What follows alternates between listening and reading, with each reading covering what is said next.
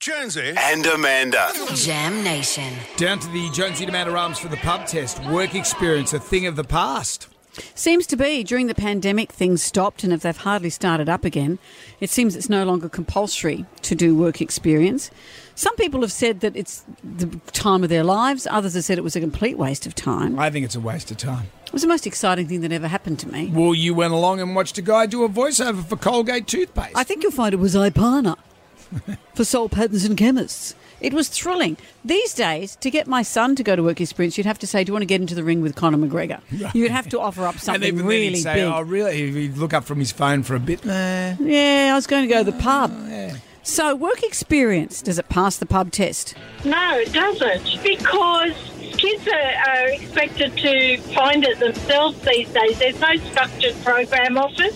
I think unless, you know, the schools get together with employers that offer a structured work experience program, it's a waste of time. I did work experience. My mother organised it back in the late 50s, and they put me into the maternity ward. I literally had to do everything, and especially when the women were have, giving birth and they were in theatre rooms, and I was left out on the ward on my own. Not a good experience. Put me off nursing, I can tell you. Absolutely. My work experience was possibly the best week of my teenage life. I'm a careers advisor at a, a high school in Sydney, and we used to do across the board uh, work experience for Year 10 students, but found that a lot of students didn't make good use of it and would just use it as an excuse to go to a family business and not really learn about what career they wanted. So we now only offer work experience to students who really want to do it. Absolutely. It's about making sure that young people are ready for the workplace. They need to make sure they're up, they're able to get there, they're dressed appropriately.